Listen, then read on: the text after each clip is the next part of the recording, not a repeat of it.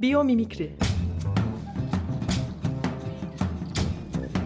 Doğadan gelen inovasyon.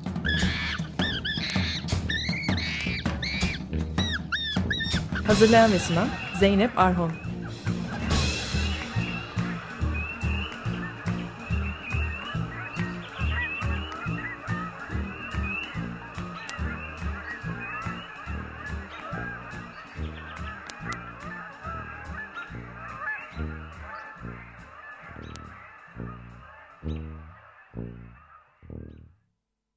Merhaba, ben Zeynep Arhon. Arkadaşlarım gezegendeki 10 milyon canlı türü Biyomimikri programından sizleri selamlıyoruz.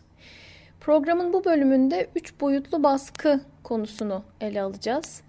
İlk bakışta biyomimikri ile alakasız gibi görünüyor ama 3 boyutlu baskının doğayla örtüştüğü ve doğadan öğrenebileceği noktalar var.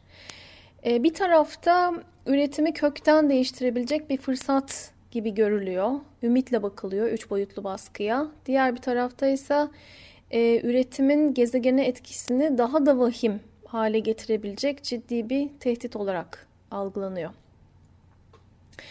Biyomimikri perspektifinden baktığımızda üç boyutlu baskı neyi ifade ediyor? İnsanın tüm diğer canlı türleri gibi yaşam için olumlu koşulları yarattığı bir geleceğe doğru çıkış olabilir mi? Bu pozitif senaryonun gerçekleşmesi için e, üç boyutlu baskı doğadan ne öğrenebilir? Önümüzdeki dakikalarda bu sorulara odaklanacağız. Üç boyutlu baskı meselesi tabii yeni değil.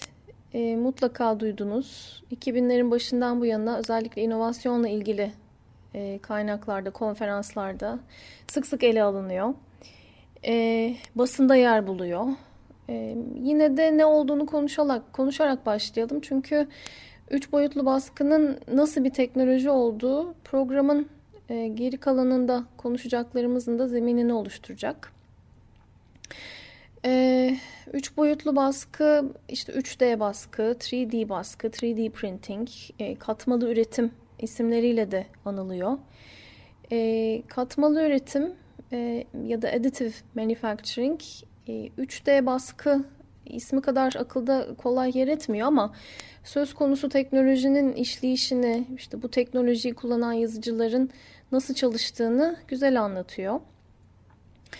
Ee, üç boyutlu yazıcı kağıda mürekkep basmak yerine şekil alabilen bir malzemeyi kullanarak çalışıyor ve o malzemeyi ısıtıyor, e, sıvılaştırıyor, katmanlar halinde e, örerek istenen objeye ulaşıyor. E, üç boyutlu baskı teknolojisi plastikle sınırlı olmasa da en yaygın kullanılan malzeme plastik. İki çeşit plastik öne çıkıyor. ABS ve PLA. Yani üç boyutlu baskı yapabilen bir e, yazıcı almak e, isteyen işte mucitin, yenilikçinin neyse bu konuya ilgi duyan birinin önce hangi tür e, plastikle çalışacağını kararlaştırması gerekiyor. Çünkü bazı yazıcılar tek çeşit plastik kullanırken diğerleri ikisini de kullanabiliyor. Biraz daha sofistike e, yazıcılar bunlar. E, fakat çeşit her ne olursa olsun e, çalışma üslubu, çalışma şekli yazıcıların aynı. Plastik ya da işte neyse o malzeme makarnaya benzeyen şeritler halinde yazıcıya besleniyor. Yazıcı yaklaşık 2 milimetre enindeki ince uzun şeritleri alıyor e, kendi küçük kutusunda, haznesinde e, ısıtıyor ve sıvıya dönüştürüyor. E, sıvıyı da ince bir uçtan püskürterek e, bir tablaya, yine kendi parçası olan bir tablaya püskürterek e, üretilmek istenen objenin katman katman baskısını yapıyor. Biraz e, gramofona benzetiyorum bu şekilde çalışan üç boyutlu yazıcıları. E, gramofonun plağa dayan iğnesi yerine yazıcının püskürtücü ucu var.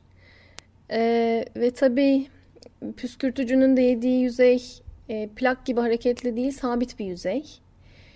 Ee, yazıcının sıvıyı çıkardığı e, uç son derece ince ve e, inceliği sayesinde farklı boyutlarda, amorf şekillerde çok detaylı objeler üretebiliyor bu yazıcılar.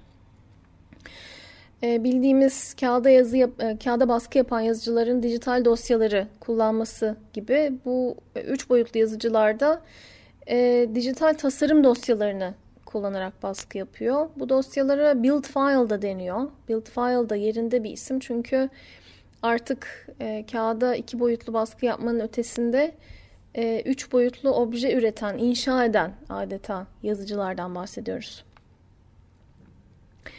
Böyle konuştuğumuzda üç boyutlu baskı sanki basit, sıradan bir şeymiş gibi gelse de yeni endüstri devrimi olarak tanımlanıyor. Yani bu konunun etrafında çok heyecan var ve heyecan da büyüyor. Ee, böyle tanımlanmasının radikal görülmesinin en önemli sebebi endüstri devriminin başlattığı e, hala da hakim e, işte geçerli olan üretim tekniğinden çok farklı çalışması. E, üç boyutlu baskının. E, bildiğimiz üretim yaklaşımı eksilterek üretiyor. Yani e, önceden hazırlanmış e, tabakalar halinde malzemeyi alıyor, o tabakaları kesiyor, e, eksiltiyor, istenmeyen bölümlerini atıyor ve istenen tasarımlara veya son ürünlere dönüştürüyor. E, üç boyutlu baskıysa eksilterek üretim yapmıyor, ekleyerek üretim yapıyor. Yazıcının işte ucundan ve nasıl çalıştığından bahsettik. Yazıcının ucu sıvılaştırdığı malzemeyi önce e, tek bir ilk katmanı oluşturacak şekilde püskürtüyor. Çok ince bir katmandan bahsediyoruz burada. Yani ince olduğu için hemen e, katılaşıyor, soğuyor zaten. Malzeme bir katmanı e, bastığı zaman tırnak içinde e, katmanın diğer tarafları e, zaten soğumuş ve katılaşmış oluyor ve uç tekrar başa dönüyor. Tasarıma devam edeceği noktaya dönüyor daha doğrusu bir katman daha ekliyor. Katman katman üstüne e, ekleyerek istenen tasarıma üç boyutlu objeye ulaşıyor. E, ve bu teknoloji çok farklı olduğu için alıştığımız üretim sisteminden yeni endüstri devrimi olarak tanımlanıyor. Çok radikal ve yeni görülmesinin sebebi bu. Ee, teknoloji odaklı konferanslarda, internet sitelerinde, diğer mecralarda sık sık karşımıza çıkıyor. Üç boyutlu baskı meselesi. Popüler medya konuyu işlediğinde genelde şöyle bir gelecek hayali sunuyor. Ee, pazar günü kalktınız, pazar kahvaltısından sonra çalışma odanıza geçtiniz. Ee, birkaç gün önce bir spor mağazasına uğramıştınız ve orada teşhir edilen e, yeni koşu ayakkabısını çok beğenmiştiniz. E, pazar sabahı kahvaltıdan sonra o koşu ayakkabısını internet üzerinde buluyorsunuz. Fakat satın almak yerine tasarım dosyasını indiriyorsunuz bilgisayarınıza ve tabii bilgisayarınıza bağlı bir üç boyutlu yazıcı var. E, yazıcıya gönderip tasarım dosyasını koşu ayakkabısını üretmesini sağlıyorsunuz. İşte birkaç saat sonra e, siz kendi sabah koşunuzdan geri döndüğünüzde bir sonraki gün e, giyeceğiniz ayakkabılar hazır olmuş oluyor. Sizi bekliyor. Üç boyutlu yazıcının içinde. E, bu gelecek tabii çok radikal olarak farklı bir gelecek. E, çünkü bu gelecek hayalinde şirketler ürün satmıyor, tasarım satıyor. E, mağazalarda ürün satmıyor, ürün teşhir ediyor ve tabii bu da dağıtım yapısının, dağıtım ağlarının tamamen değişmesi anlamına geliyor. Yani üç boyutlu baskının işin kendi içindeki yapılanması ile ilgili ciddi sonuçları da var. E, 2000'lerin başından bu yana bu hikayenin ya da benzer hikayelerin e, farklı versiyonlarını tekrar tekrar duyuyoruz, okuyoruz.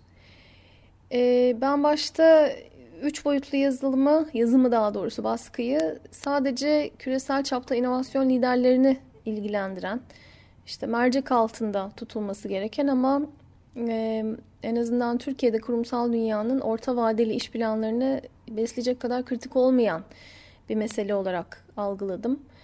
E, ilgili semptomları, makaleleri, haberleri kendi iş dosyalarımda takip et ama paylaşma e, bölümünün altına kaydediyordum. Ama geçen süre içinde e, bunun yanlış bir algı olduğunu anladım. E, üç boyutlu baskıyla ilgili düşüncelerimi tepe taklak eden bazı şeyler oldu. Bunlardan bir kısmı benim kendi profesyonel deneyimimle ilgili. 2009 yılında Georgia Tech Üniversitesi'nin ARGE laboratuvarında ilk kez gerçek bir üç boyutlu yazıcı gördüm. Neler yapabildiğini, işte otomotivden mimariye farklı sektörlerin e, bu teknolojiden nasıl faydalandığını anladım. E, tabii okumanın ötesine geçmek, birebir görmek ayrı bir e, etki yarattı. O idrak etme lafı herhalde burada e, doğru laf olsa gerek, doğru tanımlama olsa gerek. Anlamının ötesinde bir idrak. E, 2011 yılında Kaliforniya bazlı ünlü Makers hareketinin fuarını ziyaret ettim. Makers fuarında binlerce takipçinin üç boyutlu yazıcılar etrafında nasıl arılar gibi kümelendiğini gördüm. 2012 yılında San Francisco bazlı çok uluslu bir yazılım e, firmasının ekibiyle tanıştım. E, ve ekibin düzenlediği üç boyutlu yazılım çalıştayına katıldım. E, birkaç yıl önce de galiba 2013 Arizona Devlet Üniversitesi'nde e, araştırmacılarla tanıştım ve onların özellikle sağlık sektöründe üç boyutlu yazılım, e, üç boyutlu baskı teknolojilerini e, nasıl kullandığını e, öğrendim. E, tüm bu deneyim kişisel perspektifini e, değiştirdi ister istemez. Ama e, benim kendi deneyimimin ötesinde daha da önemli olan üç boyutlu baskının kendi içinde müthiş gelişmeler kaydetmiş olması. Örneğin kategorinin liderlerinden 3D Systems 2009 baharında 1 metreküp e, hacim içine sığan 60 kilogramın ve 10 bin Amerikan dolarının altına inen ilk 3 boyutlu yazıcıyla lanse etti e, hayatı değiştiren her büyük teknolojik yenilik gibi e, boyut azaldıkça, ağırlık azaldıkça, en önemlisi de maliyet azaldıkça e, yenilik kitlesel e, kullanıma giriyor. Yani e, küçük grupların, e, liderlerin kullanımından çıkıyor. Artık kitlelerin e, benimsediği bir teknoloji haline geliyor. E, tabii böyle bir kitleselleşme için hala zaman gerekli ama o nispeten küçük, hafif ve ulaşılabilir fiyatlı ilk üç boyutlu yazıcının e, lanse edilmesi kitleselleşmenin kapılarını açtı. Ve o, o model sayesinde üç boyutlu baskı e, makul ölçülerdeki mekanlara girmeye başladı. İşte para içinde yüzmeyen okullardan, e, tasarım stüdyolarından hatta e, inovasyon garajlarında zihni sinir projeler üreten mucitlerden bahsediyorum. Bunlar üç boyutlu baskıyı kullanmaya başladılar.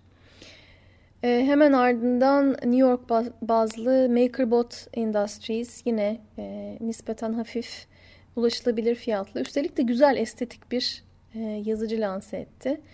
Bu, bu yazıcıların sürekli yeni modelleri çıkıyor. Yani her yıl bilemediniz her iki yılda bir biraz daha hafif, biraz daha ucuz, e, biraz daha yetenekli, biraz daha hatta güzel üç boyutlu baskı yapabilen yazıcıların lanse edildiğini görüyoruz.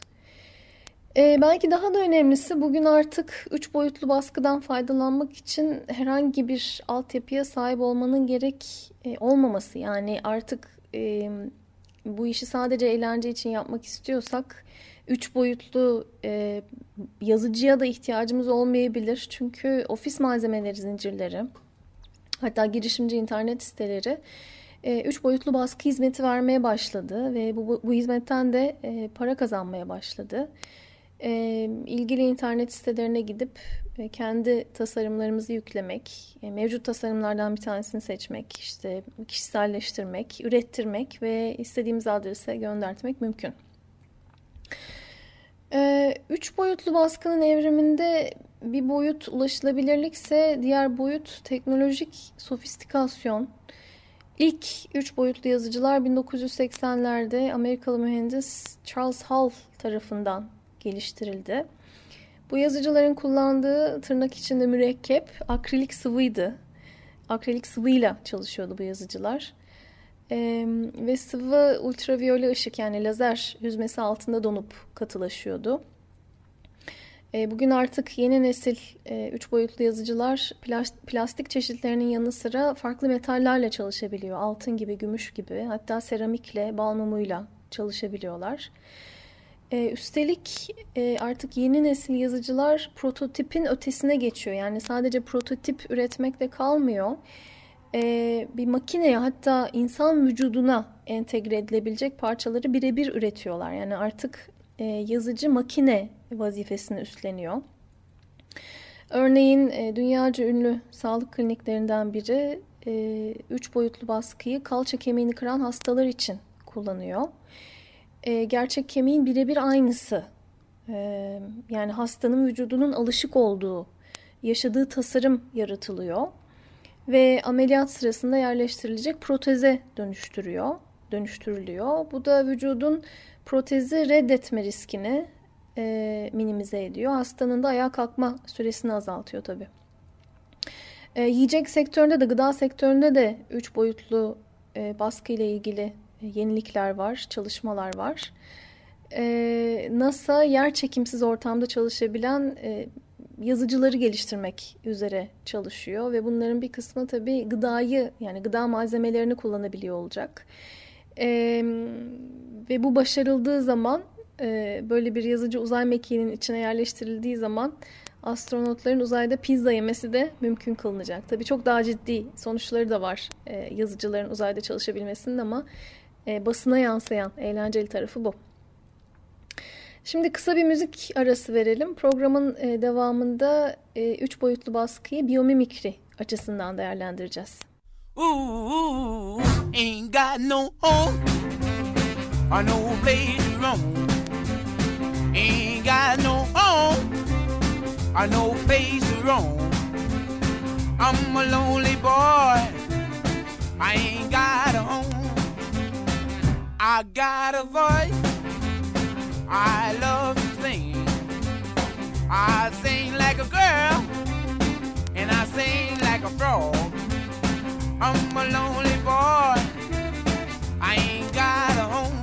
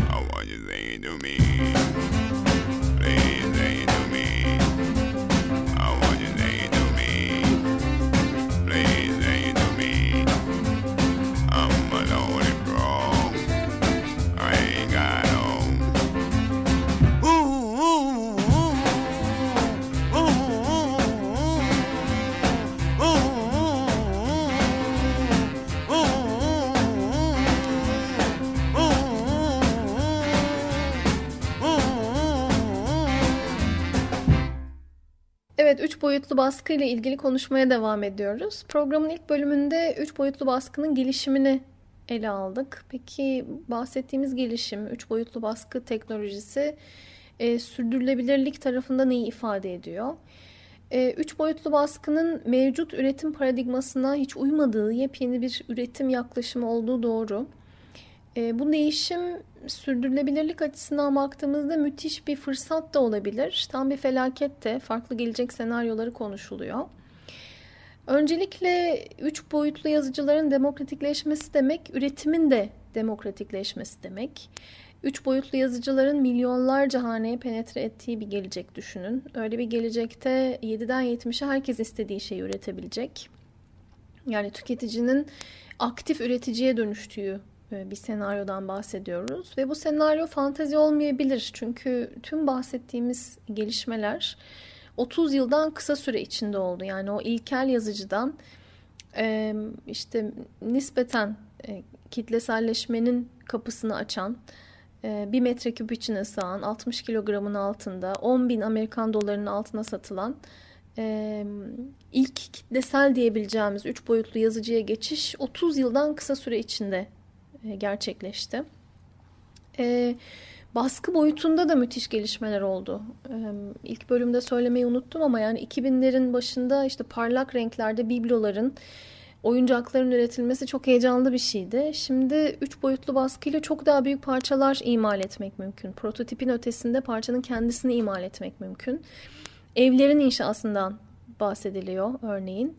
E, hatta önde gelen uçak üreticileri, otomotivciler e, parça üretimini de 3 boyutlu baskı teknolojisini kullanarak yapıyor. E, tüm bu bahsettiğimiz şeylerin 30 yıldan kısa süre içinde olduğunu düşünürsek gelecek 30 yılda da üretimin nedenle değişebileceğini hayal etmemiz kolaylaşabilir. Milyonlarca evin milyarlarca bireyin üretici haline gelmesi dedik. E, demokratikleşme kendi başına baktığımız zaman kavram olarak hep olumlu şeyleri ifade ediyor ama acaba üretimin demokratikleşmesi neyi getirecek? E, böyle bir senaryo neyle üretim yapılacağı sorusunu e, düşündürüyor. Yani milyarlarca birey, milyonlarca ev hane neyle üretim yapılacak, yapacak, ne gibi malzemeler kullanacak? Bu malzemelerin e, doğaya etkisi, yaşama etkisi ne olacak? E, ve akla gelen ikinci kritik soru neyin üretiminin yapılacağı? E, malzeme tarafına bakarsak bugün de yani üretimde kullanılan malzemelerin yaşamla yüzde yüz dost olmadığı malum. Gıda sektöründe dahi. Evet Üretimin de fabrikalardan oluşan yapısını kaybetmesi, milyarlarca mikro fabrikaya ayrılması e, ama yüzde yüz yine yaşamla dost olmayan malzemelerle devam etmesi problemin problemin de devam etmesi anlamına geliyor. Yani sadece problemin milyarlarca küçük parçaya e, ayrılması anlamına geliyor. İşte üstelik böyle bir yayılımda e, kontrol de imkansız hale gelebilir. E, neyin üretileceği tarafına baktığımızda da e, karşılaştığım en uç senaryo, en uç proje DNA üretimi. E, yani girişimcilerin, yenilikçilerin e, üç boyutlu baskıyı kullanarak DNA üretmeye çalıştıklarından e, bahsediyoruz. E, bu da gelecekte üç boyutlu yazıcıya ve genetik bilgiye sahip herkesin e, istediği şeyi üretebileceği anlamına geliyor. Yani virüsler de dahil. E, çünkü virüsün kendisi DNA zaten. En azından böyle bir potansiyele sahip olabileceği anlamına geliyor. Karşılaştığım en negatif e, senaryolardan, en büyük felaket senaryolarından bir tanesi de bu. Olumlu açıdan yaklaştığımızda son derece heyecan verici fırsatlardan bahsetmek mümkün. En basiti e, üç boyutlu yazılım malzemeden tasarruf anlamına geliyor. Yani fabrikalarda, torna atölyelerinde o yerlerde biriken malzeme fazlasını düşünün.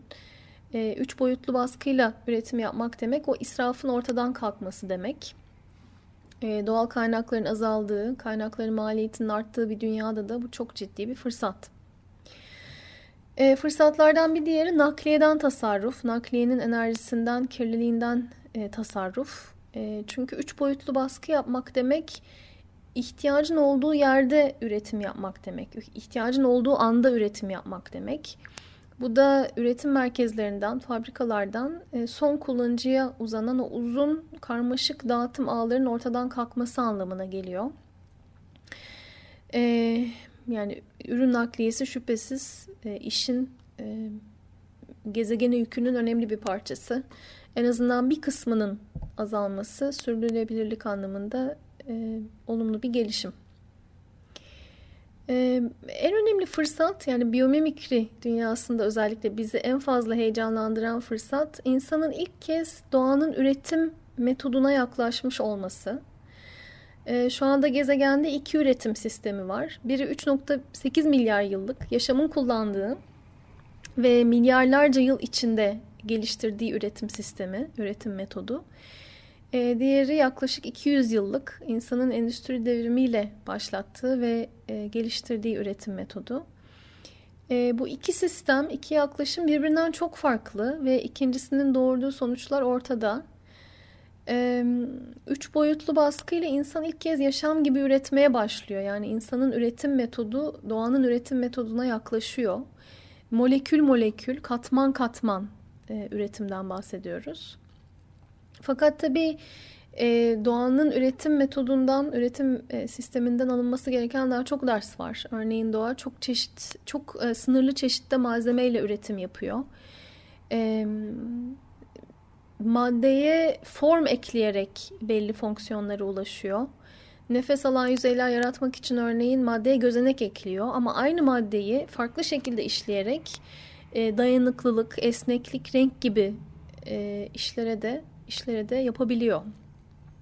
Ee, insanın üretim sisteminde ise çok çeşitli malzeme kullanılıyor. Çok çeşitli madde kullanılıyor. Bunlara ulaşmak genelde yüksek enerji gerektiriyor, gerektiriyor. İşlemek yüksek enerji gerektiriyor. Üstelik maddelerin bir kısmı da yaşamla dost değil. Yani bir şeyin gezegen üstünde bulunuyor olması, tırnak içinde doğal olması onun yaşamla dost olduğu anlamına gelmiyor. E, acaba üç boyutlu baskı ne gibi malzemelerle e, kendi yolculuğuna devam edecek? O malzemeler yaşamla dost olacak mı, olmayacak mı? Bu e, akla gelen e, en önemli soru. Yani sorduğumuz en önemli soru. E, ve fırsat da burada. Yani üç boyutlu baskıyı e, ilerleterek, geliştirerek belki insan e, doğa gibi son derece kısıtlı maddeye bilgi eklemeyi ve periyodik tablonun sadece birkaç elementiyle üretim yapmayı e, belki öğrenebilir. E, bir dönüşümün eşiğinde olduğumuz kesin. E, o, o sorgulanmıyor zaten. Üç boyutlu baskı pazarının büyüklüğünün 2015 yılında 4 milyar Amerikan dolarına ulaşması bekleniyordu. Üstelik düşünün ki fiyatlar yani bu teknolojinin yayılması sebebiyle azalıyor. Yani azalan fiyatlara rağmen büyüyen bir pazardan bahsediyoruz. E, gerçekleşen rakamları herhalde önümüzdeki aylarda öğreneceğiz. E, fakat biyomimikrinin kendisi gibi üç boyutlu baskı da bir araç. E, yani o aracı kullanarak insanın nasıl bir gelecek yaratacağı insanın kendisine bağlı. Aracın kendisine bağlı değil. E, aşırı hız yapıp kaza yapmak da mümkün. E, bu aracı doğru kullanıp e, farklı bir geleceğe doğru, doğru ilerlemek de mümkün. Yani biyomimikriyi düşündüğümüz zaman örneğin doğadan öğrenerek güçlü silahlar yaratmak da mümkün. Daha iyi öldürmek de mümkün. Yaşama saygı duyan bir gelecek yaratmak da mümkün. Üç boyutlu baskı için de durum aynı. E, dileğimiz tabii insanın bu dönüm noktasını problemleri bin bir parçaya bölerek devam ettirmek için değil de problemlerin üstesinden gelmek için kullanması. Evet, biyomimikri programının e, bu hafta da sonuna geldik. E, Açık Radyo'nun internet sitesi üzerinden podcast kanalına üye olabileceğinizi hatırlatarak e, programın sona erdireyim. Ayrıca biyomimikri.com sitesinde e, özet bilgi ve geçmiş haftaların kayıtları da yer alıyor. Tekrar buluşana dek doğayla kalın. Biyomimikri Doğadan gelen inovasyon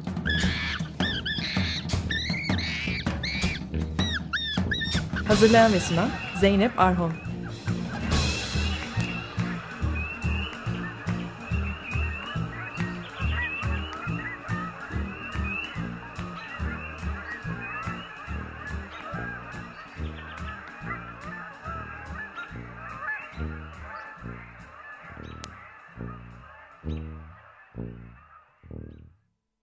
Açık Radyo program destekçisi olun. Bir veya daha fazla programa destek olmak için 212 alan koduyla 343 41 41